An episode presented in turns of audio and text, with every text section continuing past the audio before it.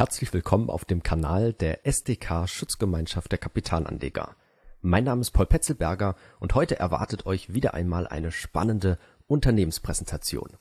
Zur groben Einordnung, die Veranstaltungen teilen sich immer in zwei Parts auf. Zu Beginn gibt es eine Präsentation seitens der Gesellschaft und dann im zweiten Part kommt es immer zur Fragerunde. Unsere Teilnehmer haben stets die Möglichkeit, viele Fragen und Nachfragen zu stellen. Also da könnt ihr euch definitiv auf einen spannenden und regen Austausch dann im zweiten Part des Videos schon mal freuen. Wir hoffen, euch gefällt dieses Format. Lasst uns gerne einen Like da und abonniert auch unseren Kanal. Und ganz wichtig, vergesst nicht, euch für Newsletter einzutragen, dass ihr dann bei zukünftigen Veranstaltungen gerne natürlich auch mal live mit dabei sein könnt und auch die Möglichkeit habt, selbst Fragen zu stellen. Nun aber viel Spaß mit der heutigen Unternehmenspräsentation. Hallo auch nochmal von meiner Seite. Ich freue mich auch, dass wir uns heute hier vorstellen können als Unternehmen und ich würde jetzt einfach mal anfangen mit einem kurzen Überblick über Fuchs und unser Geschäftsmodell. Und dann macht der Ackermann weiter mit den aktuellen Geschäftszahlen und auch so ein bisschen den drei großen strategischen Themen, die uns aktuell so beschäftigen. Vielleicht erstmal so die Highlights auf einen Blick. Also bei Fuchs ist natürlich immer wichtig dazu zu sagen, dass wir ein familiengeführtes Unternehmen sind, mittlerweile schon in der dritten Generation mit dem Stefan Fuchs, unserem CEO, der ja auch Teil der Familie Fuchs ist. Und das ist auch so ein bisschen der Hintergrund, äh, warum wir zwei verschiedene Aktiengattungen haben. Wir haben einmal die Stammaktien mit dem Stimmrecht auf der Hauptversammlung, die zu 55 Prozent von der Familie Fuchs gehalten werden. Und dann haben wir die Vorzugsaktien, die kein Stimmrecht auf der Hauptversammlung haben, dafür aber eine etwas höhere Dividende ausschütten. Die sind im Streubesitz aktuell und notieren auch schon seit sehr vielen Jahren im MDAX. Ja, Fuchs, ähm, wir sehen uns als Nummer eins unter den unabhängigen Schmierstoffherstellern. Dazu werde ich auch gleich noch ein bisschen näher eingehen. Ähm, wir haben eine Produktpalette von über 10.000 verschiedenen Schmierstoffen und Spezialitäten. Also eigentlich alles, was man sich im Bereich Schmierstoffe so vorstellen kann. Ähm, sind dabei auch mit rund 6.000 Mitarbeitern an 57 Standorten weltweit vertreten und haben im letzten Geschäftsjahr einen Umsatz von 2,9 Milliarden Euro gemacht. Genau, so viel erstmal zu den Highlights. Ähm, wir haben hier sechs zentrale Botschaften mitgebracht. Ähm, die haben wir auch erstmals am Kapitalmarkttag vorgestellt, jetzt Ende Juni hier in Mannheim. Den haben wir übrigens auch ähm, mitgeschnitten und auf unserer Homepage zur Verfügung gestellt. Also wenn da im Nachgang noch Interesse besteht, sich noch weiter mit Fuchs zu beschäftigen, kann man das auch gerne über die Fuchs-ER-Seite sich da nochmal anschauen. Ähm, die erste Botschaft ist ähm, natürlich das klare Bekenntnis zu den Schmierstoffen eben als Basis unseres Geschäftsmodells. Daran wollen wir auch weiter festhalten. Wir sehen uns dabei aber ähm, ja als Wegbereiter für Innovation bei unseren Kunden. Also wir sehen den Schmierstoff weniger als einzelnes Produkt, sondern wir wollen da eher eine Lösung verkaufen, den Kunden dann langfristig auch im technologischen Wandel zu begleiten und zu unterstützen.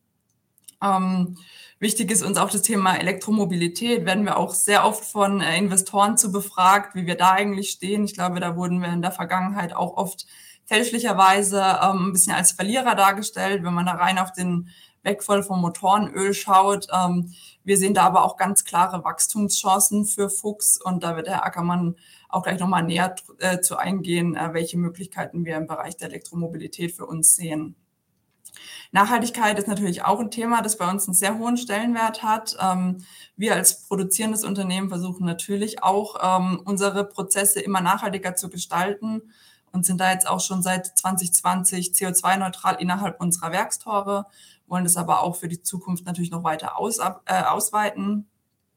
Wir haben aber ähm, als Schmierstoffhersteller nochmal so ein bisschen einen anderen Blick auch auf die Nachhaltigkeit, denn wir sagen eigentlich, Schmierstoffe als Produkt ähm, sind per se schon nachhaltig, weil sie im Einsatz den Kunden einfach ermöglichen, ihre Geräte nachhaltiger zu bewirtschaften. Also Maschinen laufen länger, ähm, sind effizienter, verbrauchen weniger Kraftstoff und ähm, ja, ermöglichen dadurch eben dem Kunden selbst seinen Fußabdruck durch den Einsatz von Schmierstoffen zu verringern. Ähm, es ist so ein bisschen die Besonderheit bei unserem Blick auf die Nachhaltigkeit.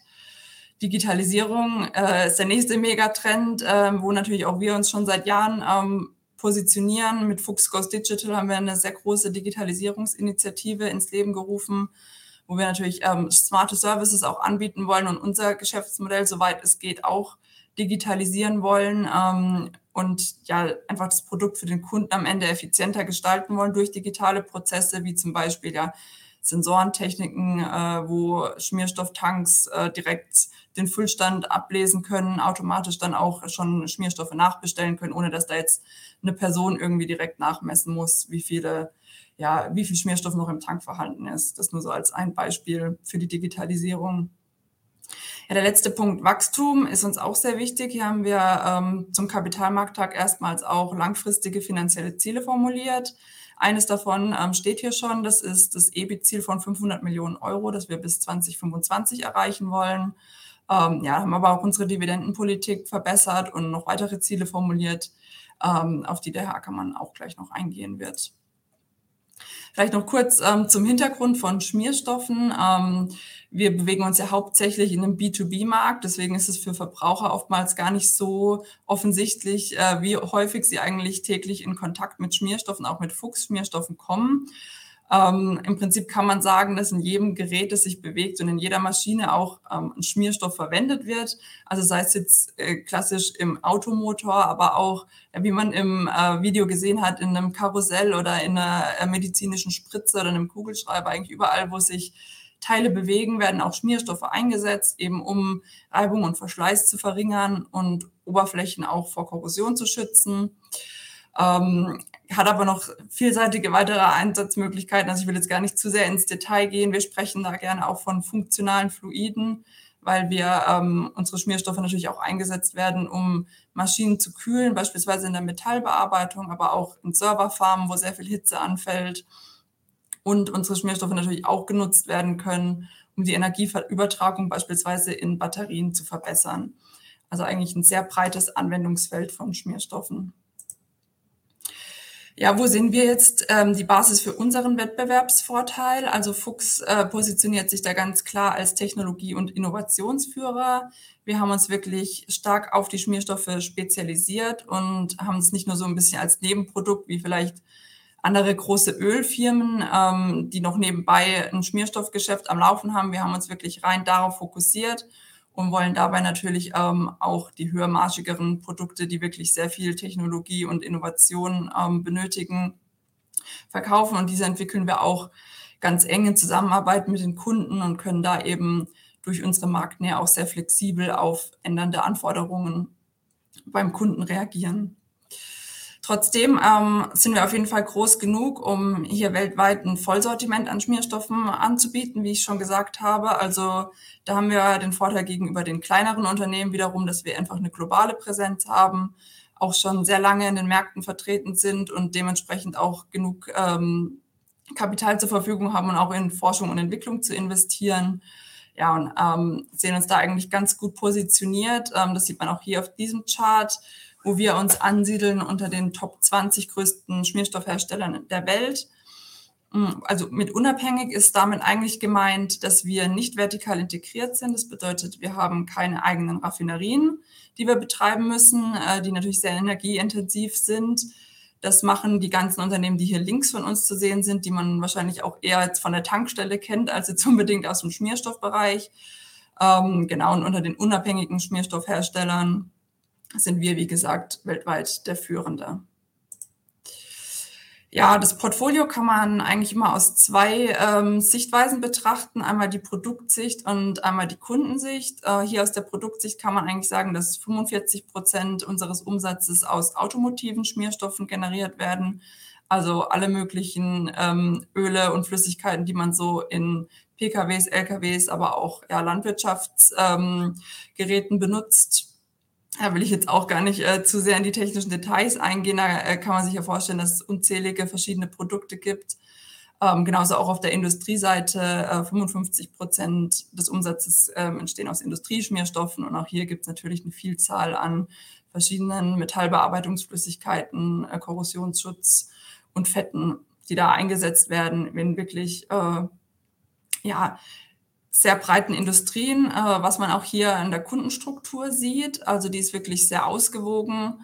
Ähm, wir sind jetzt nicht abhängig von einem großen Kunden, sondern man kann eigentlich sagen, dass wir in allen Industrien weltweit sehr breit vertreten sind. Ähm, natürlich ist die Autoindustrie da ein großer Teil. Wir haben aber auch ja, in der Energieindustrie, also Wind, Solaranlagen, die Chemieindustrie, äh, verarbeitende Industrie. Also wie gesagt, man kann sich da eigentlich nicht festlegen. Es gibt eigentlich kaum eine äh, herstellende Industrie, die nicht ähm, auch Fun äh, Kunde bei Fuchs ist.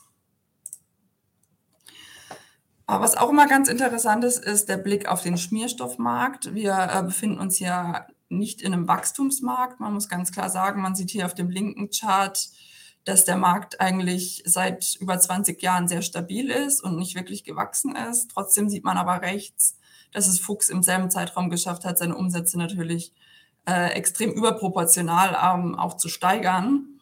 Das haben wir ähm, eigentlich auf verschiedene Weisen gemacht. Also zum einen haben wir natürlich, ja, sind wir operativ gewachsen, ähm, konnten da unseren Marktanteil ausbauen und ja, äh, uns einfach äh, über ja, verbessern. Und zum anderen ähm, haben wir natürlich auch MA-Transaktionen gemacht und uns da äh, strategisch in neue Märkte eingekauft und konnten so auch Marktanteile gewinnen. Und der dritte Teil ist eben der Produktmix, ähm, ja, weg von den rohstoffnahen Massenprodukten hin zu den höherpreisigen Produkten. Ja, und das ist einfach eine Strategie, die wir auch nach vorne hin weiter verfolgen wollen. Vielleicht abschließend noch ein paar Worte zu Fuchs 2025. Das ist so ein bisschen unsere ähm, Konzernstrategie. Da will ich jetzt gar nicht äh, zu sehr auf jeden einzelnen Punkt äh, eingehen. Auch hier haben wir eigentlich sechs Säulen ähm, formuliert, in denen wir uns weiterhin verbessern wollen und das auch schon seit einigen Jahren machen. Da geht es eigentlich rund um die Themen äh, Kultur, Strategie und Struktur. Also zum einen, wie wir uns operativ verbessern wollen, aber zum anderen auch, wie wir unsere internen Prozesse verbessern wollen, äh, wie wir die Kultur im Unternehmen verbessern wollen. Ähm, ja, und eben einfach allen Anspruchsgruppen, äh, zum Beispiel, also unseren Mitarbeitern intern, aber auch nach außen hin natürlich den Kunden und den Investoren gerecht werden wollen.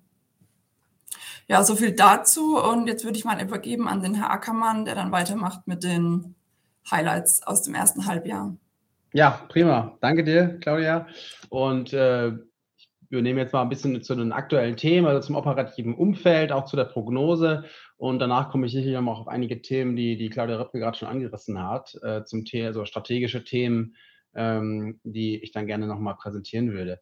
Ähm, wenn man über das aktuelle Umfeld spricht, dann muss man sagen, dass das sehr herausfordernd ist. Also es gibt Krisen eigentlich, wo man hinschaut, sei es äh, die Energiekrise in Europa oder insbesondere Deutschland, natürlich auch das Thema Zero-Covid-Strategie in China ist für uns ein ganz wichtiger Markt.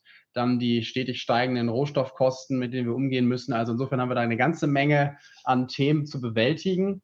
Und äh, das beschäftigt uns sehr stark. Ähm, nichtsdestotrotz sind wir eigentlich gut durch das erste Halbjahr gekommen. Der Umsatz ist deutlich gestiegen, ähm, wobei man sagen muss, dass das sehr stark von den Preisen gekommen ist. Also wir kaufen, mussten sehr viel teurer als äh, zuletzt einkaufen und reichen die Preise auch weiter. Das ist eigentlich äh, etwas, was uns, äh, was kein Problem für uns ist. Also wir haben eine hohe Pricing Power, aber es dauert immer etwas, äh, bis das dann wirklich auch in der Gewinn- und Verlustrechnung angekommen ist. Insofern ähm, sehen Sie, dass dort der Umsatz deutlich stärker gestiegen ist als das Ergebnis. Aber wir werden da im, im zweiten Halbjahr äh, uns stabilisieren und sozusagen da auch äh, unsere Prognose erreichen. Also das ist unsere klare Erwartungshaltung ähm, und die ähm, Prognose haben wir ja auch auf der nächsten Seite nochmal aufgemalt. Das heißt, wir werden ähm, beim Umsatz am oberen Ende der Bandbreite landen. Wir hatten da drei bis 3,3 Milliarden genannt. Das heißt, primär dadurch, wie ich es eben sagte, dass die äh, Preise stark steigen, also auch die, die wir weitergeben, die Verkaufspreise.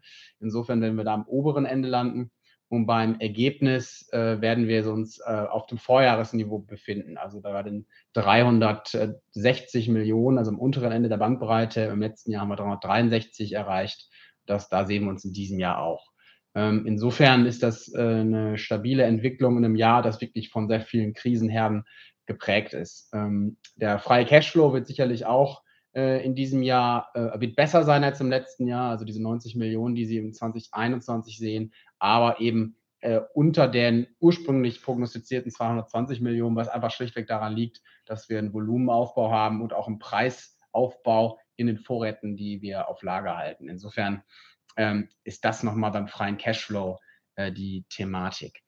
Wenn wir jetzt äh, weitergehen, uns ein bisschen lösen von dem aktuellen Geschäftsjahr und darüber hinausschauen, muss man sicherlich sagen, äh, dass wir erstmalig jetzt beim Kapitalmarkttag längerfristige äh, finanzielle Ziele bekannt gegeben haben. Und äh, die sehen Sie auf dieser und der nächsten Seite aufgetragen. Und ähm, ganz entscheidend ist davon eigentlich, dass wir, was in der Mitte steht, dass wir langfristig äh, eine EBIT-Marge von 15 Prozent äh, anstreben. Das ist das Ziel, was wir vorher auch hatten. Ähm, da sage ich gleich aber nochmal was dazu, weil sicherlich in dem aktuellen Umfeld von sehr stark steigenden äh, Kosten, die wir dann an, in, höher, in, in, höheren Preisen weitergeben müssen, ähm, wie ich eben sagte, und diese, diese Verzögerung, in der man das dann auch erreicht mit den Kunden, das etwas schwierig ist, aber wir bleiben bei den 15 Prozent. Ähm, was wir auch gesagt haben, dass wir langfristig im mittleren einstelligen Prozentbereich im Umsatz wachsen wollen. Das ist, äh, leitet sich ab aus äh, der äh, längerfristigen Historie, die wir uns angeschaut haben. Da drin sind nicht enthalten etwaige äh, MA-Maßnahmen, also das würde dann noch oben drauf kommen. Ähm, Sie fragen sich jetzt vielleicht, naja, mittlerer einstelliger Prozentbereich. Jetzt habe ich gerade auf der Folie davor von einem zweistelligen Umsatzwachstum im aktuellen Jahr gesprochen. Da muss man hier klar sagen, dass sich das äh, Ziel, was wir hier ausgesprochen haben, auf ein normalisiertes Umfeld bezieht. Also nicht in einem Umfeld äh, so starker Inflation, äh, wie wir es derzeit sehen. Dann auf der rechten Seite, das ist auch ein ganz wichtiger Beitrag, ist die sogenannte Cash Conversion Rate, also wie viel ähm, freien Cashflow generieren wir aus dem äh, Jahresüberschuss. Und den haben wir bei 0,8 äh, Mal gesehen. Das ist äh, eine sehr starke äh, Quote und soll einfach zum Ausdruck bringen, ähm, dass wir ähm, ein cash-generatives Unternehmen sind muss man sagen, dass es momentan in diesem Jahr natürlich und auch im letzten Jahr aufgrund der starken äh, Mittelbindung im, im Umlaufvermögen äh, wieder natürlich deutlich drunter liegen. Äh, aber deswegen sagen wir auch, dass wir da durchschnittlich dann liegen werden. Und das ist auch abgeleitet aus einer historischen, ähm, ja, aus einer historischen äh, Zahl, die wir da erreicht haben. Warum ist es nicht bei 1? Warum ist es nicht bei 100 Prozent? Weil wir eben weiterhin wachsen wollen. Und wenn man wächst, dann muss man auch stetig ein bisschen Networking Capital aufbauen. Das ist sozusagen die Begründung dahinter. Ähm, was wir auch gemacht haben, die Dividendenpolitik haben wir angepasst. Bisher war sie so, dass wir gesagt haben, dass wir die Dividende mindestens stabil oder erhöhen wollen. Jetzt haben wir gesagt, wir erhöhen sie auf jeden Fall und jedes Jahr. Und das haben wir auch jetzt seit 20 Jahren schon geschafft. Äh, insofern sehen wir uns da auf einem guten Weg, uns zum Dividendenaristokraten zu entwickeln. Ich glaube, das müssen wir, müssen wir noch fünf Jahre durchhalten. Äh, dann sind wir auch da. Und ich denke, da, da sind wir auch sehr verlässlich und äh, dass wir das bisher geschafft haben und sind auch zuversichtlich, dass wir das äh, weiter fortsetzen können. Zu den finanziellen Zielen ist diese Folie ganz essentiell. Ich habe gerade über die 15% EBIT-Marge gesprochen. Auf der Folie hier sehen Sie aber das absolute Ergebnisziel. Und das ist nämlich, äh, sind diese 500 Millionen, die wir bis 2025 erreichen wollen. Claudia Ripke hat das eingangs schon gesagt und ähm, hier äh, ist es nochmal illustriert auf, einer, auf, dieser, auf diesem Chart.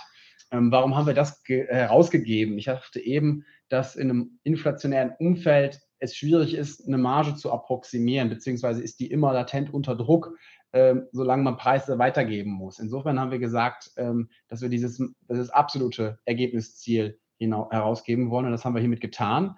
Und das ist am Kapitalmarkt sehr gut angekommen. Ähm, und das ist ein ambitioniertes Ziel, aber ähm, wir sind da sehr zuversichtlich, dass wir das auch erreichen können.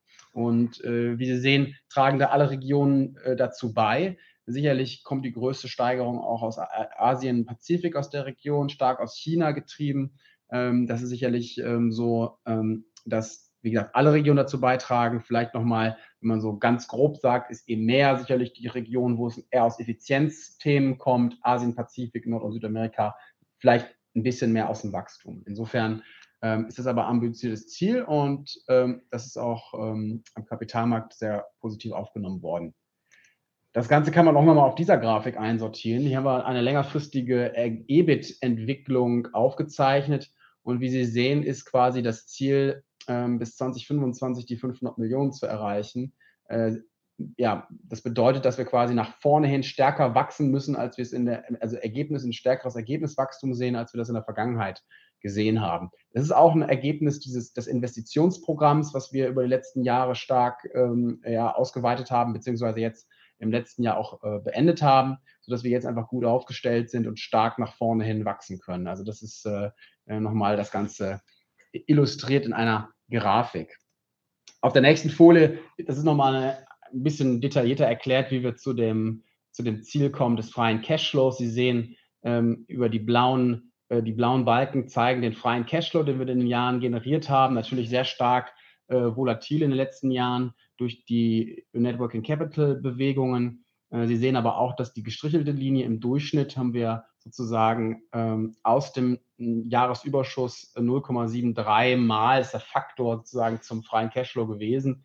Und äh, das wollen wir eben jetzt ähm, übertrumpfen, indem wir die 0,8 mal äh, als Ziel herausgegeben haben. Das ist mal eine nähere Erläuterung zu, dem, zu der Conversion Rate.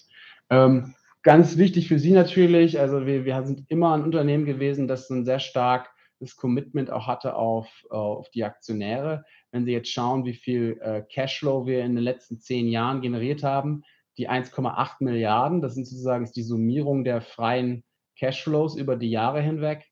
Und wenn Sie sehen, wie viel wir davon, äh, wie die Mittelverwendung war, dann sieht man, dass zwei Drittel dadurch eben in Höhe von oder im Rahmen von Dividenden an, an, an Sie Aktionäre ausgezahlt worden ist. Also das ist ein starkes Commitment, äh, das auch zukünftig zu tun, dadurch, dass wir die Dividende ja jetzt auch erhöht haben. Natürlich haben wir auch für M&A Geld ausgegeben. Das wollen wir auch zukünftig machen. Je mehr, desto besser, ähm, wenn, es sinnvoll, wenn es sinnvoll ist. Ähm, und natürlich Aktienrückkauf, da haben wir in der Vergangenheit auch schon mal einen gemacht, 2014 glaube ich war es. Und aktuell haben wir auch ein Aktienrückkaufprogramm laufen. Wir wollen ähm, bis zu 200 Millionen ausgeben, um von beiden Aktiengattungen äh, drei Millionen Stück zurückzukaufen. Und das ist genauso ein Commitment an die, an die, ja, einfach Generierung von, von Shareholder Value der nächsten Seite haben wir nochmal ein paar Themen zusammengefasst. Einige habe ich gerade schon genannt. Äh, das CapEx-Programm haben wir abgeschlossen. Wir haben ähm, von 2016 bis 2020 über 600 Millionen investiert und ähm, haben es aber abgeschlossen und sind jetzt wieder mit den Investitionen auf dem Niveau der Abschreibung, sodass wir da äh, für die nächsten Jahre oder sogar Jahrzehnte nicht erwarten, dass wir da wieder äh, signifikante Anstiege haben über die Abschreibung hinaus. Akquisition ist immer ein Thema, wie ich es eben sagte, wenn es Sinn macht strategisch äh, und wenn es ähm, ja sozusagen ähm, ja, opportunistisch für uns äh, Sinn macht. Die Bilanzstruktur bietet uns natürlich Flexibilität. Also wir sind so sehr solide aufgestellt, eine Eigenkapitalquote von 76 Prozent. Ähm, und die gibt uns da auch Raum, trotz des Aktienrückkaufsprogramms jederzeit auch äh, zuzuschlagen, wenn wir attraktive Unternehmen sehen, die, wo wir glauben, dass die in unser Portfolio passen. Ähm, Dividendenpolitik eben schon angesprochen, genauso wie die Möglichkeit, auch weitere Aktienrückkäufe zu tätigen, wenn wir glauben, dass das Sinn macht. Dann äh, möchte ich jetzt ein bisschen schwenken auf die strategischen Themen und auf die Wachstumsfelder. Ähm, äh, die Claudia Rippke hat ja eben schon gesagt, dass das Thema Elektromobilität teilweise auch negativ gesehen wird. Ähm, ich glaube, da, können wir klar dagegenhalten, denn wir sehen das als eine, als eine große, als große Wachstumsmarkt. Natürlich wird sich auch in einem Portfolio einiges verändern. Es werden auch einige Produktgruppen wegfallen. Das ist aber eigentlich äh, eine ganz natürliche Evolution eines Marktes oder einer Produkt äh, äh, oder von bestimmten Produktgruppen. Und da gehe ich nachher noch mal ein bisschen detaillierter darauf ein, wo wir da auch unsere Chancen sehen. Ist für uns aber eine Chance in Summe. Und äh, ich denke, das ist eine ganz zentrale Botschaft, die, die Sie auf jeden Fall mitnehmen sollten, weil das eigentlich auch ein bisschen in der Wahrnehmung fehlerhaft gesehen wird. Ähm, ich will nicht auf alle Bereiche eingehen, aber ich glaube, Windkraft ist auch ganz, ganz entscheidender Bereich.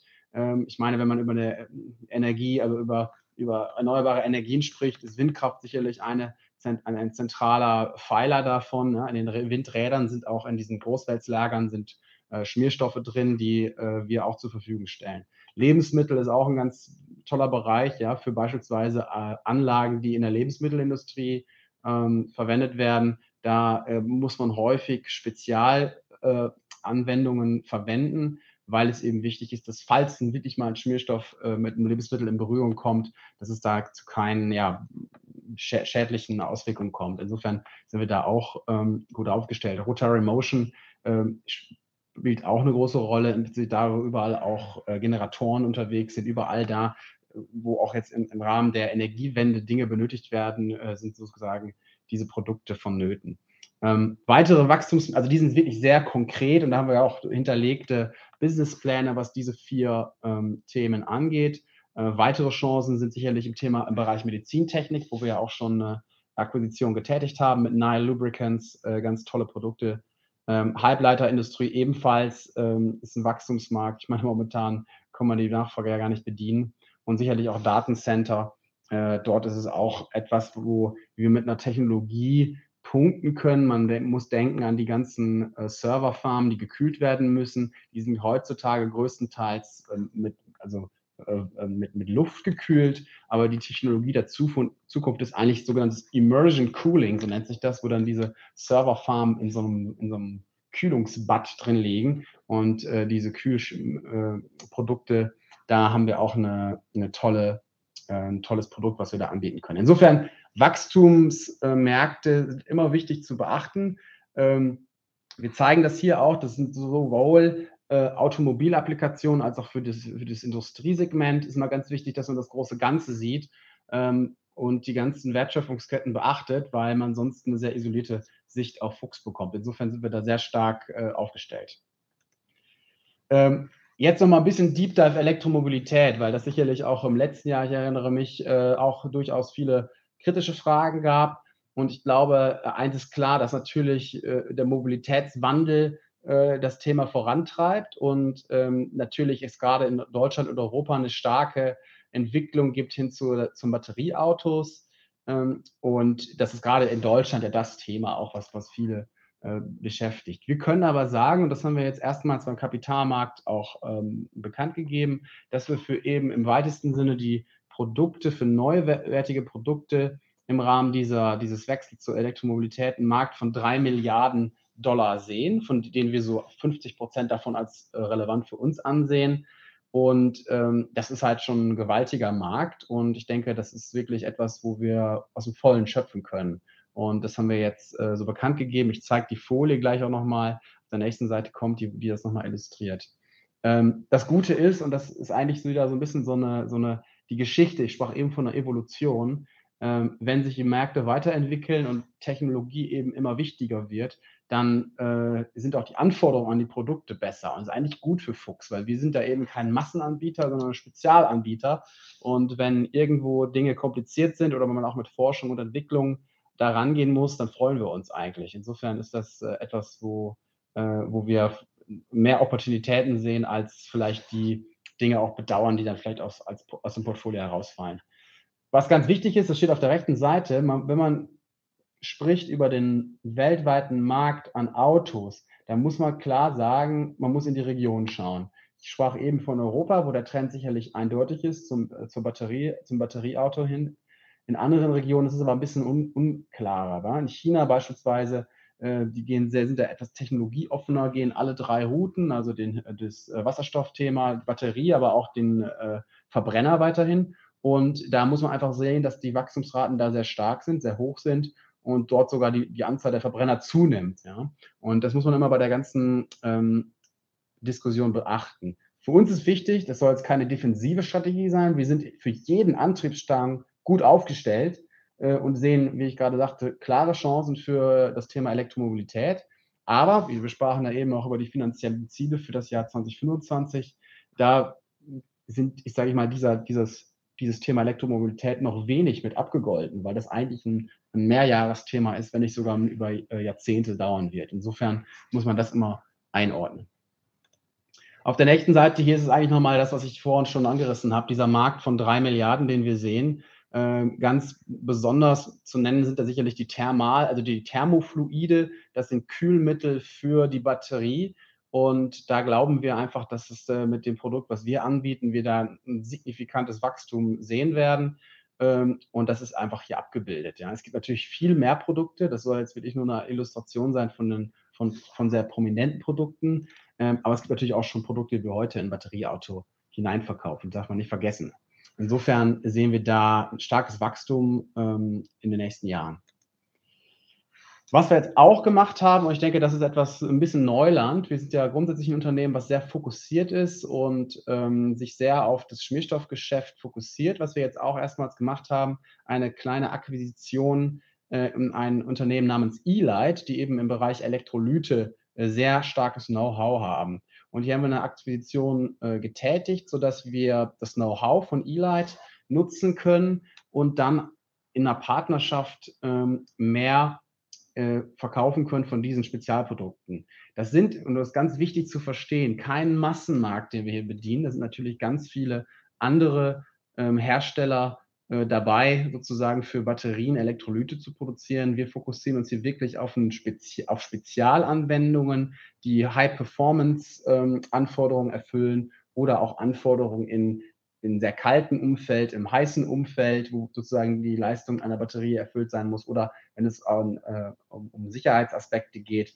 Also das ist sozusagen auch hier wieder ein, ein Nischenbusiness, in dem wir uns bewegen und nicht der Massenmarkt. Und ähm, ich denke, das ist ähm, ein bisschen Neuland für Fuchs, aber es geht ja auch bei Elektrolyte darum, äh, sage ich mal, das perfekte Mischverhältnis zu finden zwischen dem Produkt und mit, mit äh, Additiven wird ja auch gearbeitet und da haben wir auch Know-how und ähm, deswegen ist das ein kleiner, ein kleiner Step sozusagen außerhalb des äh, Kerngeschäfts bisher. Es soll aber auch nicht das Hauptgeschäft werden, aber es ist ein, ein guter zusätzlicher ähm, äh, ja, wie sagt man so schön, Cashflow, den wir dann zukünftig da erwarten.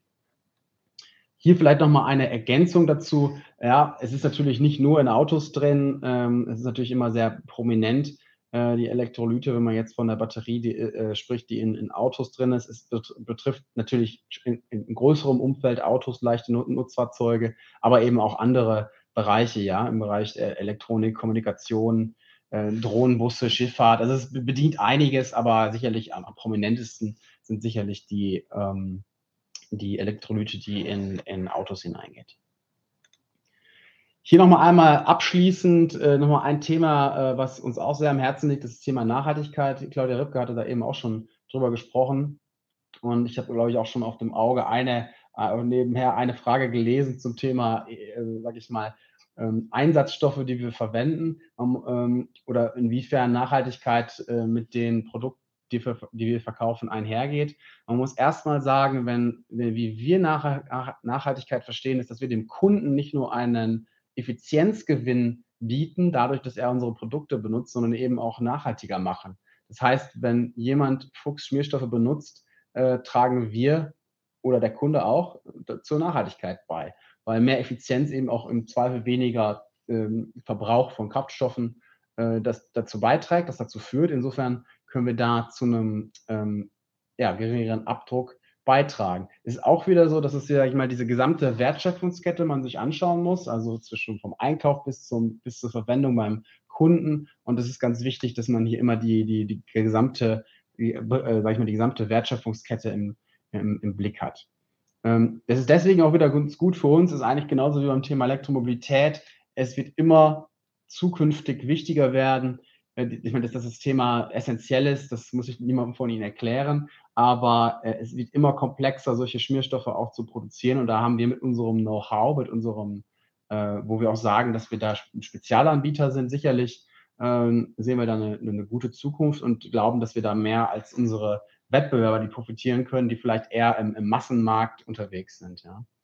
Insofern ist das unsere Aussage zur Nachhaltigkeit. Wenn man dann nochmal ein schönes Beispiel bringt, dann ist es das folgende.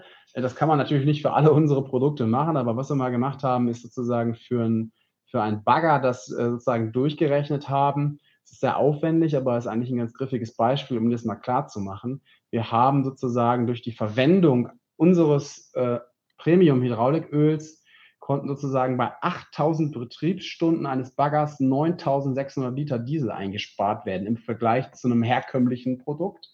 Und das ist eben dann natürlich eine Effizienz, also im Sinne von äh, Euros, die der Kunde einspart, aber natürlich auch äh, das CO2-Äquivalent. Das heißt, äh, wenn er auch nicht nur Euros gespart hat, sondern auch noch CO2-Emissionen gespart hat, äh, dann ist es sozusagen zwei Fliegen mit einer Klatsche. Und das ist eben das, was unsere Produkte können als allerletzte Folie, äh, das ist ein bisschen technisch, aber ich, das wollte ich trotzdem nicht äh, vermissen, die Folie Ihnen zu zeigen. Also wir sind CO2-neutral seit 2020 bereits. Das heißt, Gate-to-Gate muss man allerdings fairerweise sagen. Das heißt, all das, was in unseren äh, Produktionstoren passiert. Äh, natürlich kaufen wir, also wir sind nicht vertikal integriert. Das heißt, wir müssen Rohstoffe einkaufen. Wenn wir ähm, das tun, und das auch einberechnen, dann sehen Sie, dass sozusagen die, äh, die, die, die Last, die wir an CO2 ähm, bekommen, natürlich viel höher ist. Die wollen wir aber dann auch sowohl über Kompensation, so wie wir es für heute auch schon machen, aber auch durch originäre Einsparungen äh, herunterfahren, sodass wir dann 2025 sagen, wir wollen wir CO2-neutral sein, so von Cradle to Gate, also mit der einberechneten äh, Lieferkette. Äh, und dann sozusagen haben wir jetzt auch erstmalig bekannt gegeben, das Ziel bis 2040 dann Net Zero erreichen. Also dass wir dann wirklich ähm, der, durch den inklusive eines Wegfalls von Kompensation durch echte Emissionsvermeidung dann sozusagen äh, klimaneutral sind. Und das ist sicherlich eine riesige Aufgabe und äh, das ist auch nicht von heute auf morgen so realisierbar. Da ist sehr viel Arbeit mit verbunden, aber ich glaube, das ist äh, sich auch für ein Unternehmen, für uns natürlich ein, ein, Wettbewerbsvorteil, wenn wir das können und eben unsere Produkte dann auch da so verkaufen können mit dieser, mit dieser Eigenschaft. Und ähm, ja, das wäre jetzt erstmal die letzte Folie, die ich, ähm, die wir mitgebracht haben. Ich denke, vielleicht nochmal der Vollständigkeit halber, Sie können uns natürlich immer erreichen äh, auf der Investor Relations Seite. Hier nochmal unsere Kontaktdaten. Und weil ich es eben auch im Chat schon gelesen habe, wir werden die Präsentation auch im Nachgang auf unserer Homepage zur Verfügung stellen. Dann finden Sie all diese Folien dort, aber natürlich auch viel mehr ähm, an Material noch, äh, was wir ähm, zu den Themen, die wir jetzt gerade angerissen haben, zur Verfügung stellen. Die Claudia Ripke hatte eben auch gesagt, dass es zum Kapitalmarkttag noch ein Video gibt. Also wenn Sie fünf Stunden äh, Langeweile haben, dann äh, schauen Sie sich das gerne auch an. Aber wir stehen auch immer zur Verfügung, äh, auch Fragen äh, zu beantworten. Und äh, ja, das sei jetzt erstmal von der Präsentation das gewesen. Und jetzt, wenn ich äh, freuen wir uns über die Fragen, die Sie haben. Herr Ackermann, Frau Rübke, vielen Dank für die spannende Präsentation. Ich denke, es war eine schöne Mischung, so ein bisschen aus, wie ist Fuchs allgemein aufgestellt, aber eben auch, und das ähm, bietet sich natürlich auch an, in diesen Formaten dann ganz konkret Zahlenwerte. Wie ist man ins Jahr gestartet? Wie sieht der Ausblick aus? Und ich denke auch so zwei Stichworte, die meistens oder sehr oft, wenn ich auch irgendwie mit Aktionären spreche, mit Fuchs assoziiert werden. Das eine Familienunternehmen und das andere Dividende. Ich glaube, das ist was, wo sehr stark drauf geschaut wird, wo auch eine hohe Stabilität ist, aber eben auch große Herausforderungen. Herr Ackermann, Sie haben es auch eingeleitet, Frau Rübke, Sie auch. Ich glaube, ein bisschen sieht man es auch am Aktienkurs, dass einfach große Schwankungen da sind. Und da wollen wir jetzt natürlich mal in die Themen reinschauen. Wir haben viele Fragen schon. Also mal wieder muss ich es eigentlich gar nicht einleiten, aber ich tue es trotzdem noch mal ganz herzlich, alle ein, einzuladen, hier in den Chat Fragen, ja, ihre Fragen einzugeben ähm, oder sich einfach mal zurückzulehnen und zu schauen, was wir hier schon für eine Fragenflut haben. Ähm, genau, ein paar Fragen wurden auch schon, äh, Frau Rübke, Herr Ackermann, direkt von Ihnen beantwortet. Vielleicht springen wir hier mal rein. Ähm, wer sind denn die Großabnehmer und Groß- und Einzelhändler von Fuchs? Ja, da kann man eigentlich äh, sagen, äh, das ist auf der einen Folie auch, ich weiß nicht, ob man da jetzt drauf springen kann, vielleicht kannst du das mal einmal übernehmen, Claudia, das ist die Folie ähm, 8, genau. Da haben wir eigentlich ähm, nochmal, auch steht auch in der, in der Überschrift, dass sozusagen unsere ja, Top 20 äh, Kunden sind, äh, machen 25 Prozent der Umsätze aus. Das sind natürlich auf der Kundenseite zum großen Teil äh, OE, die OEMs und die sogenannten First-Tier-Supplier. Die machen natürlich auf der Automobilseite einen äh, großen Teil aus. Das sind im Prinzip unten die 16 Prozent äh, Automobil on Highway und 14 Prozent Fahrzeugteile. Dahinter verbirgen sich eigentlich ganz stark OEMs und die First-Tier-Supplier. Ähm, wenn es um die anderen Industrien geht, Sie, Sie sehen, da äh, gibt es jetzt große Blöcke ähm, allerdings muss man sagen, dass dahinter sich auch nochmal sehr viele kleine Nischen und auch äh, Industrien verstecken. Also insgesamt würden wir schon sagen, dass wir da sehr stark diversifiziert sind. Was man auch sagen muss, ähm, dass rund 25 Prozent unserer Produkte werden über Distributoren verkauft. Ähm, insofern, äh, was die dann an alle möglichen also, mal, Werkstätten verkaufen können, ähm, ab und, 57, und 75 Prozent unserer Verkäufe sind aber direkt an Kunden. Insofern muss man das so sagen. Aber die Kernbotschaft muss eigentlich sein, dass wir eine sehr diversifizierte ähm, äh, Abnehmerschaft haben. Hm. Wenn wir bei der Folie sind, bleiben wir doch gerade bei dem Thema Kundenlieferanten.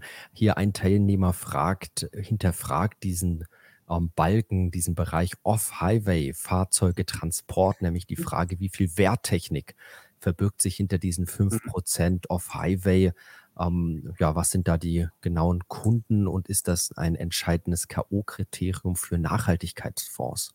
Ja, haben wir eigentlich so gut wie gar nicht. Also das ist dort, äh, kann man vernachlässigen. Insofern ist es auch kein, äh, kein Problem. Also was mit Off-Highway gemeint ist, auch viel, äh, auf Englisch würde man sagen, Earth-Moving Machines, ja, also Bagger, das beste Beispiel hatte ich ja eben auf der Folie gezeigt.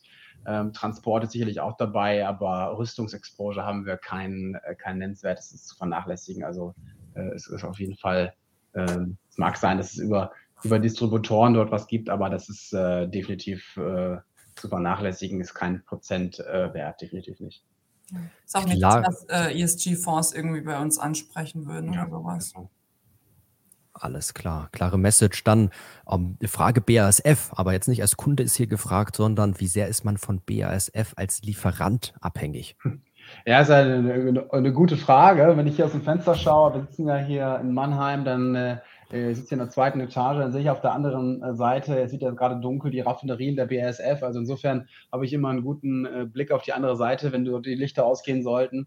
Ähm, nee, also natürlich äh, sind wir auch, äh, werden wir auch von der BASF beliefert, aber auch von anderen Unternehmen. Also wir sind da insgesamt sehr äh, sowohl global als auch lokal aufgestellt, managen das äh, so gut wie wir können. Ich meine, wir haben ja insgesamt in den drei Hauptregionen Europa, Deutschland, ähm, in Asien-Pazifik, China und auch in Americas einen sehr lokalen Approach. Insofern kaufen wir da ja auch dann dort lokal ein. Äh, ja, aber die BASF ist einer von vielen ähm, Zulieferern, ja. Also insofern, äh, aber da kann man jetzt auch andere nennen. Insofern, ähm, ja, kann man da jetzt nicht. Aber es ist natürlich sehr prominent, äh, auch aufgrund der aktuellen Lage, das Unternehmen. Dann kombinieren wir vielleicht zwei Fragen. Das eine Wettbewerber, ich glaube, da gab es ja auch eine schöne Folie, ich weiß nicht mehr genau, wo es war, da können wir vielleicht nochmal hinschauen. Genau. Folie 6 hinspringen. Die Frage genau, wer sind die Wettbewerber, geht hier schon ganz gut hervor und dann auch, was, glaube ich, gut damit zusammenpasst. Ähm, Punkt Konsolidierung, MA, wie ist da mhm. die genaue Strategie? Kann man sich auch vorstellen, hier einer der Wettbewerber möglicherweise zu übernehmen? Ja, man muss immer sagen, wenn es um Wettbewerber geht, ähm, gibt es nicht den Wettbewerber, ja. Also auch wenn wir hier sagen, wir sind die Nummer eins der unabhängigen Schmierstoffhersteller äh, und eine Valvoline oder auch eine Quaker Houghton dort genannt wird, die haben schon trotzdem andere Geschäftsmodelle. Und auch immer mal in die Analystenmodelle reinschaut, äh, tun sich auch die Analysten schwer, dort eine sogenannte Peer-Gruppe Peer abzuleiten. Ähm, insbesondere wenn es um ähm, börsennotierte Unternehmen geht. Ja. Ähm, auf der MA-Seite muss man sagen, und das ist ja auch eine Botschaft dieser Folie, sieht man ja, dass der Markt sehr stark dominiert ist bei den ganz von den ganz großen Spielern, dann aber auch ein großer Teil an, ähm, an kleineren Unternehmen ist, auf der rechten Seite, ja. Wenn man dann sozusagen, äh, und da sehen wir eigentlich eher die Chancen. Man muss sagen, äh, dass wir gerne da mehr machen würden auf der MA-Seite. Wir glauben, aber, aber einfach nicht nur um das, dafür, dass wir es tun müssen. Also wir sind da schon sehr ähm, also suchen schon nach Unternehmen, die auch strategisch bei uns reinpassen. Und weil es ab und zu mal gefragt wird, ne, so Liquimoli, so ein Unternehmen, wäre das nicht was für Fuchs Petrolub? Ganz und gar nicht. Ja? Also es ist ein tolles Unternehmen, die sind natürlich sehr marketingstark als Beispiel, sind auch sehr, ich meine, und Funk und Fernsehen vertreten, ist aber ein, anderes Geschäftsmodell. Die machen sehr viel ähm, sozusagen Business to Consumer, ja, also das, was wir eigentlich nicht machen und sind sicherlich auch in, in Produkt Kategorien und Gruppen vertreten, äh, in die wir jetzt, in denen wir jetzt nicht weiter wachsen wollen. Also wir wollen uns halt zu einem Spezialanbieter hin entwickeln und weniger zu einem ja, rohstoffnahen Anbieter von, äh, ja, was heißt, was heißt jetzt auch um, Motorenölen? Das machen wir auch, ist kein schlechtes Geschäft, aber wir wollen uns eher in das Spezi im Spezialgeschäft wiederfinden und da weiterentwickeln. Und da nenne ich immer die, die, die Transaktion, die wir äh, vor zwei Jahren getätigt haben, Nye Lubricants in den USA. Die machen zum Beispiel Spezialschmierstoffe für äh, Medizinanwendungen oder auch für Satelliten, ja. Und äh, so selbst im Mars Rover, der auf dem Mars gelandet ist vor zwei Jahren oder was im letzten Jahr, äh, da sind auch Fuchsschmierstoffe drin. Ja, da können Sie sich natürlich vorstellen, dass die nicht ganz so günstig sind. Äh, insofern sind, ist das sicherlich ähm, ist das eine, ein, ein, Bereich, in dem wir uns da weiterentwickeln wollen. Aber ähm, wir, es ist natürlich immer schwierig, darüber zu sprechen. Das kommt dann immer sehr opportunistisch. Ähm, aber das ist weiterhin ein integraler Bestandteil unserer äh, Wachstumsstrategie. Aber grundsätzlich spielen äh, andere Spezialanbieter hauptsächlich so ein bisschen, eine, ja, ist das Interesse da, dass man sich technologisch, produkttechnisch verstärkt oder ist auch geografisch, spielt das auch eine Rolle, dass man sagt, mhm. wir wollen noch mehr in Asien oder Nordamerika wachsen. Ähm, ist das auch eine, spielt das auch eine, eine Rolle? Beide. Es ist beides, für mich, ja. Manchmal äh, macht es Sinn, einfach Entwicklungsschritte, äh, ist, manchmal ist es anorganisch, dann doch schneller zu wachsen und genau das, was Sie eigentlich gesagt haben, sei es regional, dass man Märkte erschließen will oder auch technologisch. Ähm, natürlich ist es auf der technologischen Seite so, dass wir jetzt keine White Spots haben in dem Sinne. Also es gibt jetzt nichts, wo hm. wir sagen, hey, da, da, machen wir in diesem Bereich machen wir jetzt gar nichts. Das ist vielleicht auch nochmal ein Differenzierungsmerkmal, dass wir da sehr gut aufgestellt sind. Ähm, aber im Prinzip, ähm, vielleicht ist das Thema mit der Elektrolyte, mit E-Light, der Akquisition, die wir jetzt äh, getätigt haben, wäre ein Beispiel, wo man vielleicht technologisch auch einen etwas anderen Bereich abdeckt. Aber grundsätzlich ähm, sind wir da gut aufgestellt, aber es geht eher darum, auch die richtigen Regionen äh, dann zu neu zu erschließen und da mehr, mehr Wachstum möglich zu machen. Alles klar. So, wir haben sehr aufmerksame Teilnehmer. Auf Folie 19 gibt es hier eine Anmerkung, dass zwei Bilder vertauscht sind. Ähm, Medizintechnik und Halbleiterindustrie. Also, ja, das, das, äh, das passen wir an. Das, das wäre mir nie aufgefallen. Also großer Respekt hier ja. an den Teilnehmer.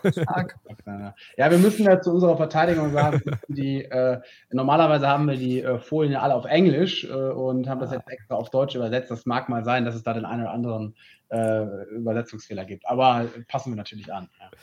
Also extra für hier SDK-Veranstaltungen angepasste Präsentation, super. Ähm, ja, machen wir weiter. Bedeutung von Erdgas für Sie in der Produktion. Genau, kommen jetzt ein paar Fragen noch so mhm. ein bisschen zu Energieversorgung. Ähm, ja, was passiert, wenn in Deutschland die Lichter ausgehen? Aber starten wir mal hier mit der Frage, wie groß ist die Bedeutung von Erdgas für Sie ja. in der Produktion und wie weit ist da gegebenenfalls eine Substitution durch andere mhm. Energieträger möglich? Ja, also grundsätzlich muss man sagen, äh, und das ist ja auch in der Folie, die jetzt gerade noch eingeblendet äh, ist, äh, wird das auch deutlich, dass wir eben nicht vertikal integriert sind. Das heißt, wir haben keine massiven Raffinerien oder keine, keine Großanlagen und unsere Energie, die wir benötigen, das ist relativ überschaubar. Wir haben, glaube ich, im letzten Jahr rund 20 Millionen an Energiekosten gehabt für den ganzen Konzern. Ähm, gemessen an einem Umsatz von knapp drei Milliarden ist das jetzt nicht wirklich relevant. Äh, und ungefähr muss man sagen, hälftig diese, diese, diese Energiekosten, hälftig äh, Gas, hälftig Elektrizität. Äh, insofern ähm, ist es nicht wirklich relevant. Nichtsdestotrotz haben wir jetzt, sind wir dabei, die, die deutschen Werke, die eben davon oder von der von Gas dann doch, also von, von Preissteigerungen am stärksten betroffen sein dürften, stellen wir jetzt um auf LPG-Versorgung, also auf Butan, Propan und das wird jetzt Ende des Jahres abgeschlossen sein, sodass äh, wir da einfach noch weiter ja, diversifiziert sind, wenn es dort zu Knappheiten kommt. Also insofern muss man sagen, dies, das direkte Risiko sehr gering. Ähm, aber man muss natürlich auch klar sagen, wenn es wirklich zu massiven Ausfällen kommt, und jetzt reden wir nicht nur über die BASF, sondern auch über andere ähm, Unternehmen, von denen wir ähm, Rohstoffe beziehen, dann hat das natürlich schon auch Auswirkungen. Ja. Das ist natürlich sehr schwer zu abzuschätzen, aber äh, wenn wir sozusagen die Produkte, die wir benötigen, um unsere Produkte herzustellen, nicht mehr bekommen, dann haben wir natürlich äh, ein Problem. Aber das ist ein Thema, was äh, sehr schwer zu approximieren ist, weil man es eben auch nicht absehen kann, wie genau sich die Situation entwickelt. Ja, da haben Sie gleich eine weitere Frage beantwortet. Strommix, da sind Sie schon drauf eingegangen. Dann genau nochmal eine Nachfrage zu dem Thema. Ähm, ja, nochmal zur Produktion. Ähm, wie, wie weit kann man bei Restriktionen in Deutschland das Geschäft von ausländischen Werken ersetzen? Also ja, ausweichen ins Ausland. Ja, das ist schon in gewissem Maße möglich. Wir sind ja ein globales Unternehmen. Äh, ich denke, dass äh, wir auch durch unser Investitionsprogramm einige Kapazitäten geschaffen haben, dass wir gewisse Dinge kompensieren können. Man muss natürlich immer sagen, dass aktuell auch die Transportkosten nicht allzu niedrig sind, also eher im Gegenteil. Und man dann sicherlich schauen muss, äh, ob das dann wirtschaftlich ist. Ähm, das muss man dann muss man sich dann anschauen, aber es ist in einem gewissen Maße sicherlich kompensierbar, ja. So, wir haben noch zwei große Themenbereiche. Einmal das Finanzielle, da kommen natürlich noch viel Fragen. Nachhaltigkeit haben wir auch noch eine Frage. Ah, hier noch mal eine Nachfrage, vielleicht schieben wir das noch rein zu nochmal den Kunden. Schmiert Fuchs auch die Fahrzeuge und Maschinen von Bauern off-Highway? Äh, ja doch, off-Highway. Ja, ich würde es eher, das tun wir auch, das ist sozusagen der, der Bereich Agriculture, Landwirtschaft auf jeden Fall, ja, das ist auch, äh, gehört auch dazu und ja, definitiv, ja. Gerade da, glaube ich, hat es auch einen großen genau. Anwendungsbereich. Ja, durchaus. Ja. So, jetzt die Frage zur Nachhaltigkeit. Da muss ich nochmal kurz hinspringen. Hier, Evolution der Schmierstoffe. Weg von den fossilen Rohstoffen hin zu den nachwachsenden und mit Fragezeichen versehen. Tierische Fette, Fragezeichen, pflanzliche Öle. Wo steht da Fuchs? Ja, das ist eine gute Frage. Und grundsätzlich muss man sagen, dass die, äh, dass wir ja, also wenn man es mal ganz einfach sagt, um einen Schmierstoff herzustellen, braucht man Grundöl und Additive. Äh, das sind so die beiden äh, übergeordneten Begriffe. Und von Grundölen gibt es ja mehrere Gruppen. Ne? Also Grundölgruppe 1, 2, 3, 4, 5. Ich glaube, 1 bis 3 macht so ungefähr 60 Prozent des ähm, Einkaufs aus, den wir an Grundölen beziehen. Ich glaube, in der Gruppe 5 ist es, da sind auch zum Teil ähm, ähm, ähm, Grundöle drin, die nicht fossilen Ursprungs sind.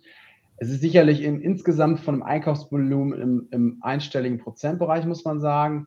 Ähm, das ist etwas, wo wir stark dran arbeiten, wo auch schon ähm, wir Erfolge erzielen. Man muss aber sagen, dass derzeit es so ist, dass die Produkte, die eben, also es gibt einige Sachen, die aber dann auch wieder fraglich sind. man kann das mit Raps machen beispielsweise. Das ist vielleicht noch die bessere Variante. Sowas wie Palmöl wäre möglich, machen wir aber nicht, weil es ein ökologisches Desaster ist. Das muss ich Ihnen nicht erklären. Insofern muss man aber dennoch sagen, dass wenn man über solche Routen geht, die Effizienz und damit auch die Nachhaltigkeit bei unseren Kunden eben niedriger ist. Ja, ich hatte eben dieses Baggerbeispiel gebracht wo wir gesagt haben, wie viel ähm, Diesel eingespart wird, wenn man eben dann ein Produkt derzeit verkauft mit gewissen, äh, auf, auf, auf, also auf nicht fossilen Ursprungs, dann ist vielleicht die Last, die wir uns einrechnen, niedriger, aber auch die mhm. Effizienz, die wir bei unseren Kunden äh, liefern, auch geringer. Insofern muss man immer das große Ganze sehen und äh, da sind wir aber dran. Das ganze übergeordnete Stichwort ist eben äh, Circular Economy. Und äh, ja, das ist ein sehr großes Unterfangen, an dem wir viel arbeiten. Da muss man aber auch ehrlich sein und sagen, dass es nicht äh, in ein, zwei Jahren bewer zu bewerkstelligen ist. Es wird sicherlich mehrere Jahre, wenn nicht sogar Jahrzehnte dauern. Und ähm, ich habe Ihnen ja eben das Chart auch aufgelegt bis 2040, was wir da vorhaben. Das sind auch, man muss sagen, nur 18 Jahre. Und in diesem Zeitraum wird, sicherlich, wird sich sicherlich auch an dieser Thematik sehr viel tun. So, und dann wäre das heute keine SDK-Veranstaltung, wenn wir jetzt nicht noch eine Reihe von finanziellen Fragen hätten. Klar. Starten wir doch mal mit einer kritischen Frage bezüglich der Margen.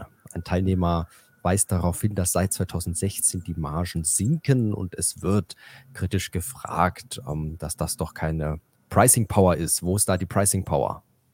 Ja, man muss das ein bisschen einordnen, ja. Also die, äh, das ist natürlich eine sehr einfache äh, Schlussfolgerung. Man muss das ein bisschen äh, mehrschichtig sehen. Ähm, 2016 war die Margen sicherlich hoch. Man muss aber auch sagen, dass sie zu dem Zeitpunkt hätte man einfach das Unternehmen so nicht weiterlaufen lassen können. Wir wollen ja auch wachsen. Wir wollen ja auch weiterhin hm. nicht nur die Margen trimmen, sondern eben auch das absolute Wachstum steigern. Und zu dem Zeitpunkt bis 2016 etwa, da war das, äh, war das der Fall, war eben das nicht mehr möglich. Die Kapazitäten waren an einem gewissen Ende angekommen und dann auch die, die, die, und auch, sage ich mal, technologisch war man nicht so auf dem Stand, auf dem wir eigentlich uns hätten gerne weiter, auf dem wir uns weiter hätten entwickeln können oder wollen. Insofern mussten wir eine ganze Menge an, an Geld in die Hand nehmen, um auch zu investieren. Das haben wir getan. Also mit den Investitionen, die führen natürlich immer dazu, dass, dass erstmal die Kapazitäten steigern, steigen und dann bei gleichem Geschäftsvolumen eben die Profitabilität ein bisschen leidet. Natürlich steigen auch die Abschreibungen, sodass die ähm, gegen, die, gegen die Profitabilität wirken. Also das ist ein großer strategischer Punkt, also das Thema Investitionen. Als zweiten Punkt muss man sagen, haben wir nicht nur investiert, sondern wir haben auch Strukturen aufgebaut. Also weil wir eben, und das sehen Sie ja auch in der, in der Kapitalmarktpräsentation ganz klar, dass viel Wachstum eben da auch daraus resultieren wird zukünftig, dass wir eben uns viel professioneller aufstellen. In den richtigen Regionen, in den richtigen Branchen, mit den richtigen Kunden, mit den richtigen Produkten. Und um das so in dieser Abfolge auch besser realisieren zu können, muss man halt äh, auch die Strukturen dafür etablieren. Wenn man natürlich erstmal die Strukturen aufbaut, aber noch nicht so stark die Umsätze daraus sieht, dann hat man natürlich auch ähm, den Fall, dass die Margen in diesem Zusammenhang ein bisschen niedriger sind. Ähm, also das ist eigentlich die zweite Erklärung. Und da muss man nochmal sagen, dass äh, sicherlich in den Jahren 18, 19 war die Automobilindustrie, äh, das waren jetzt nicht die stärksten Automobiljahre, da haben wir ein bisschen drunter gelitten. Und im Jahr 2020 äh, Corona, das brauche ich jetzt niemandem erklären. Und im aktuellen Umfeld bei den stark steigenden Preisen oder Kosten, muss man sagen, ähm, ist es ja auch temporär, läuft es da gegen die Marge.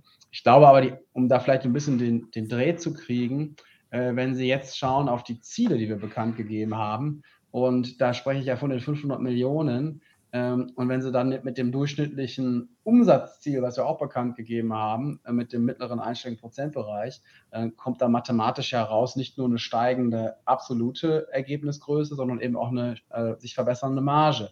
Und ich glaube, das ist die Kernbotschaft, dass wir im Prinzip all das, was wir die letzten fünf, sechs Jahre getan haben, jetzt nach vorne hin geerntet werden sollen. Ja? Und, äh, aber wenn wir das damals nicht getan hätten, dann würden wir auch nicht in der Lage sein, weiter zu wachsen und äh, mit den Strukturen, die wir etabliert haben, äh, ja, da, da, dadurch auszuwachsen. Also sind eigentlich die beiden Erklärungen, Investitionen, dann äh, Aufbau in Strukturen äh, und sicherlich auch zum Teil der Markt, der äh, da sehr schwierig gelaufen ist mit den starken Rohstoffsteigerungen seit anderthalb Jahren. Also das ist so ein bisschen die, die, die Hauptthemen.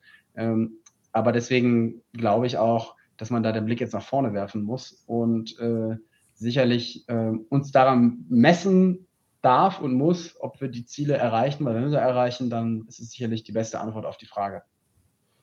Und zu den Zielen haben wir natürlich auch Fragen, gerade auch ganz konkret zu diesen 500 Millionen EBIT, die Fragen, upsala, jetzt ist verrutscht, so, ähm, Genau, kann das ohne weitere M&A-Transaktionen gestemmt werden äh, unter gleicher Annahme CapEx? Und die Frage, ist das Best Case oder eher Average Case? Ja, also die, die Ziele sind ohne M&A, das sind die, also die, alles, was wir noch zukaufen würden, käme noch on top. Das ist, betrifft Umsatz als auch das Ergebnis. Also das ist schon mal eine klare Ansage. Und ähm, das geht auch mit einem Investitionsvolumen her, was definitiv unter Abschreibung sein wird die nächsten Jahre. Wir haben ja jetzt eine Menge investiert. Also das werden wir jetzt nicht äh, nochmal steigern. Und war noch eine Teilfrage, die ich jetzt vergessen habe. Ich glaube, das war's, oder?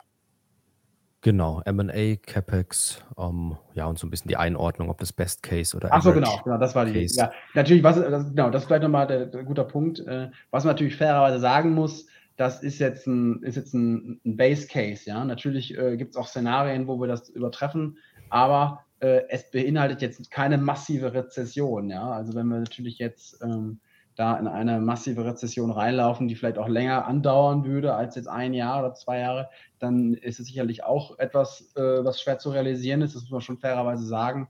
Ähm, es ist aber jetzt auch kein, wie sagt man so schön, Blue Sky Szenario, ja, sondern es ist sozusagen ähm, äh, das, was wir so in einem Base Case, also in einem Mittelwert dann erwarten. So, und jetzt kommt eine Frage, die habe ich mir, muss ich ehrlich gesagt, ehrlich sagen, auch äh, vorhin gestellt. Also, wenn man sich den Aktienkurs anschaut und so ein bisschen sieht, 2017 bis heute seitwärts aktuell sogar ein Tief. Und jetzt äh, wirklich genau die gleiche Frage hatte ich auch, die ist super, finde ich. Mhm. Ähm, was ist Ihr Eindruck? War Fuchs damals zu teuer bewertet oder ist Fuchs aktuell zu niedrig bewertet? Ja, natürlich sind sie zu niedrig bewertet. ich glaube, nein, was man schon sagen muss, und ich glaube, ein paar Themen haben wir eigentlich auch schon angerissen in, dem, in dem bisher, der bisherigen äh, Session. Äh, natürlich gibt es einmal auf der operativen Seite die Thema, das Thema der Profitabilität, das haben wir ja gerade erläutert.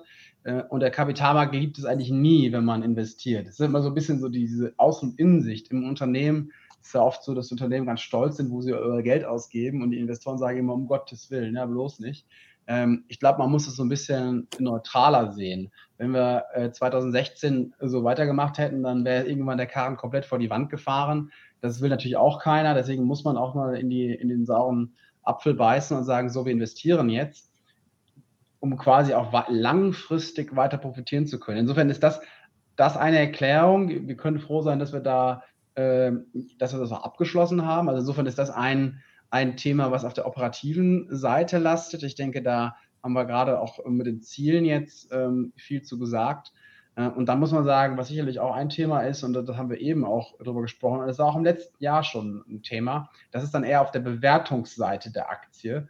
Ähm, das Thema, dass eben einige Marktteilnehmer im Rahmen der äh, der, der Elektrifizierung des Autos glauben, dass wir da schlecht aufgestellt sind. Und ich denke, ähm, das äh, ist einfach eine Fehlwahrnehmung und leider äh, aufgrund der Tatsache auch geschuldet, dass viele Analysten eben den Automobilsektor auch covern und dort sicherlich auch einen gute, guten Einblick haben in, in das, was in so einem Auto drin ist. Ähm, aber sich das Leben da leider auch zu einfach machen und sagen, okay, ich rechne jetzt einfach mal, mal die Anteile raus, die in einem Auto, in ein, in ein Batterieauto reingehen, vielleicht Motorenöle, Getriebeöle. Ähm, was man auch machen kann, ist ja keine Frage. Aber man muss eben im gleichen Umfang auch die Opportunitäten einrechnen, sonst äh, kriegt man ein gewaltiges Problem und macht einfach eine Fehlwahrnehmung. Ich denke, äh, das ist etwas, was falsch eingeschätzt wird vom Markt. Wo wir uns da auch äh, kritisch hinterfragt haben, ist sicherlich die Sache, warum das so ist. Und da haben wir festgestellt, dass wir viel mehr als bisher eben auch über diese sogenannten Opportunitäten oder Chancen berichten müssen. Und da waren wir sicherlich historisch bedingt so ein bisschen eher auf der konservativeren Seite unterwegs und als familiengeführtes Unternehmen war man da vielleicht auch etwas ja, zurückhaltender, über Zukunftsmärkte zu sprechen. Und da haben wir uns aber jetzt äh, geöffnet und auch beim Kapitalmarkttag ähm, dort eben einen ganz neuen Aufschlag gemacht. Das ist jetzt noch, natürlich können wir uns da noch weiterhin äh, verbessern, aber das war jetzt mal äh, eine, eine neue Art, wie wir uns vorgestellt haben und das wollen wir auch so weiterführen. Und das wird auch vom Kapitalmarkt äh, geschätzt. Ich, ich, natürlich stimme ich hinzu, mit der Aktienentwicklung kann man nicht zufrieden sein äh, über die letzten Jahre. Ähm, ich schaue natürlich auch nicht nur auf Jahre oder fünf Jahre, sondern auch, wie sie sich äh, seit gewissen Zeiträumen entwickelt hat. Und ich glaube, äh, dass man schon sagen muss, dass wir seit dem Kapitalmarkttag und ähm, auch seit, dem, seit der Ankündigung des Aktienrückkaufsprogramms äh, relativ gesehen zum Markt äh, uns gut gehalten haben, wenn nicht sogar besser. Ich will mich auf gar keinen Fall für, die, für den Aktienkurs-Performance seitdem abfeiern. Ich denke, das wäre absolut falsch, aber man muss es eben so sehen. Wenn der MDAX 30 Prozent verliert seit Anfang des Jahres und wir eben leicht besser sind als das, dann ist das eben die Benchmark. Natürlich muss man auch das Gesamtumfeld betrachten, ähm, welche sicherlich äh, sehr angespannt ist. Ähm, aber nichtsdestotrotz haben wir äh, uns äh, seit, seit diesen beiden Events, sage ich es mal, äh, Aktienrückkauf und Kapitalmarkttag, die ja relativ nah aneinander lagen, uns äh, in einer relativen Performance besser gestellt. Und weil Sie eben sagten, überbewertet damals oder heute unterbewertet, ich denke, ein Aktienrückkauf ist auch ein ganz klares Commitment von, der, von einem Management zu sagen, äh, dass wir einfach nicht glauben, dass die Aktie äh, so, wo sie jetzt ist, fair bewertet ist. Und wir halten uns auch immer vor, weitere Aktienrückkäufe zu machen, weil äh, wie sagt man so schön, ne? buy low, ne? sell high. Also insofern, äh, also eine Aktien, äh, eine Kapitalerhöhung werden wir nie machen, ich denke, das kann ich Ihnen versprechen, aber ähm, insofern ist, es, äh, ist das auch eine klare Aussage äh, des, der, der, der, der Unternehmensführung äh, zu dem Thema, ist die Aktie fair bewertet oder nicht. Also eine ausführliche Antwort zu diesem wichtigen Thema. Aber ich denke, es ist ja auch schön, dass man sich jetzt schon viele Jahre in diesem Investitionsprozess befindet. Das wäre ja anders, Herr Ackermann, wenn Sie uns heute jetzt sagen würden, so, wir müssen jetzt mal was anders machen und investieren. Also da ist ja schön zu sehen, dass man da eine, eine Entwicklung gegangen ist und jetzt ja auch spannende Ziele 2020 25 hat zur Dividende, haben wir hier noch eine Anmerkung, Frage. Ein Teilnehmer ähm, ja, führt an, dass er eigentlich überrascht ist, dass bei Fuchs so satte Dividenden ausgeschüttet werden. Er kennt das eher immer bei Firmen in Familienbesitz, dass da sehr zurückhaltend man ist mit Dividenden. Und ja, die einfache, aber sehr klare Frage, wird das in Zukunft beibehalten? Ja, das kann man nur so mit Ja beantworten. Ich denke, die Folie 17, vielleicht Claudia, kannst du da nochmal einmal hinspringen. Da sieht man das ja auch nochmal, wo wir äh, unsere freien Cashflows sozusagen für verwendet haben. Und da sieht man eben, dass zwei Drittel dessen eben in Dividenden ausgezahlt worden ist. Wir haben ja die Dividendenpolitik jetzt auch nochmal erhöht oder angepasst. Das ist kein riesiger Sprung. Äh, einige fragen auch manchmal, warum wir nicht die Dividendenhöhe als Teil des Net Incomes, also des Jahresüberschusses nehmen. Aber wir wollen eigentlich die Dividende stetig steigern und dann auch ein zuverlässiger ähm, Partner sein. Wir haben zum Beispiel auch in dem Jahr, im Corona-Jahr, äh, auch die Dividende gesteigert. Also auch wenn es mal äh, in eine Krise geht, kann man da sich äh, darauf verlassen, dass wir die Dividende da äh, als integralen Bestandteil ähm, äh, beibehalten. Ja. Und natürlich auch das Thema Aktienrückkäufe ist natürlich auch etwas, wo, wo, wo der Aktionär von profitiert. Ähm, ähm das ist ja, äh, naja, nicht ganz das nicht dasselbe, aber in etwa das Gleiche, sagen mal so. Und das wäre auch hier die letzte Frage, die ich habe. Darum, bevor ich sie stelle, nochmal in die Runde. Also, wenn ich was vergessen habe oder etwas Ihrer Ansicht nach noch nicht perfekt äh, beantwortet ist oder vielleicht in eine andere Richtung beantwortet wurde, gerne nochmal jetzt die Fragen stellen. Genau, nämlich zum Aktienrückkauf. Der kommt hier im Chat übrigens super an. Hier wird auch der Hinweis, wenn der schlaue Fuchs Aktien zurückkauft, dann ist die Aktie doch viel zu niedrig bewertet. Also das vielleicht hier so als Alles zu bestätigen, ja, genau. Als Statement und ich mhm. glaube, wir hatten auch noch eine Frage. Jetzt muss ich gerade noch mal schauen. Ja, war noch mal die Nachfrage, wo stehen wir aktuell beim Aktienrückkauf? Wie lange läuft das aktuelle Programm noch? Ja, wir machen, müssen da immer äh, wöchentliche Meldungen äh, machen. Also jede Woche melden wir sozusagen, wie viel wir äh, zurückgekauft haben. Und jetzt müssen wir mal kurz schauen. Ich glaube, bis Stand des letzten Freitags haben wir in etwa 400.000 Stück äh, von jeder Gattung zurückgekauft. Das genau. ist, glaube ich, das, wo wir jetzt stehen. 20 ähm, Millionen Euro haben wir jetzt insgesamt ungefähr ausgegeben, sind also so 10 Prozent von dem, was wir angepeilt haben. Und wie schnell es genau. dann am Ende wirklich geht, wird sich zeigen. Aber wir haben ja bis 2024 geplant. Eventuell sind wir da schon etwas früher fertig. Genau. Also das können Sie aber auch auf unserer Homepage äh, genau. verfolgen. Da veröffentlichen wir jede Woche, wo wir da stehen, aber das ist halt, ähm, da gibt es so ein bisschen Restriktionen, dass man nicht, ähm, dass man nicht äh, beliebig viel zurückkaufen kann, sondern immer nur einen gewissen Anteil pro Tag. Und deswegen dauert das ein bisschen. Aber ja, so da, mhm. da stehen wir gerade, genau. Und eine Frage ist noch reingeschneit. Vergütung Management, erfolgt das mit Aktien oder mit Optionen? Also ich nehme mal an, die variable Komponente, wie ist das ausgestaltet? Ja, das, also das, äh, es gibt natürlich unterschiedliche, es gibt natürlich eine Festvergütung, auch eine, eine, eine variable Vergütung und die, die, äh, von der variablen Vergütung muss die Hälfte sozusagen in Fuchs Vorzugsaktien investiert werden und dann über eine gewisse Halteperiode ähm, äh, gehalten werden. Das ist ein bisschen anders als so dieses klassische Programm, aber im Prinzip gibt es dadurch auch eine klare Incentivierung äh, über den Aktienkurs. Äh, insofern sitzt das Management da im gleichen Boot wie, wie Sie und oder wir alle, ja. Und freut sich auch über die Dividenden. Sehr gut. das auch. Ja, klasse. Wir sind am Ende ganz, ganz großes Dankeschön. Jetzt erstmal hier in die Runde für die vielen, vielen Fragen. Ich denke, wir hatten mal wieder eine schöne Mischung aus ja, Fragen zum Geschäft, zur Ausrichtung, Ziele, aber eben auch finanzielles. Ähm, ganz spannende Fragen. Also tolle Veranstaltung. Vielen Dank für alle, die teilgenommen haben. Ähm, ich glaube, es wurde schon darauf hingewiesen, wenn Fragen gerne an Herrn Ackermann, Frau Rübke, IR-Seite, Kontaktdaten ist alles da. Also gerne ähm, sich einfach melden. Und ja, Herr Ackermann, Frau Rübke, dann nochmal an Sie ein ganz großes Dankeschön für die spannende, tolle Veranstaltung heute. Ja, vielen Dank. Hat äh, Spaß gemacht und äh, freuen uns auf eine erneute Teilnahme im nächsten Jahr und dann äh, gibt es bestimmt wieder spannendere Themen, äh, nicht spannende, spannendere, sondern spannende Themen. Ja. Und ja, vielen Dank für die Teilnahme. Ja. Super. Ja, von mir auch nochmal vielen Dank an alle und bis zum nächsten Mal. Auf Wiedersehen. Schönen Abend noch. Immer. Danke. Danke. Tschüss. Tschüss.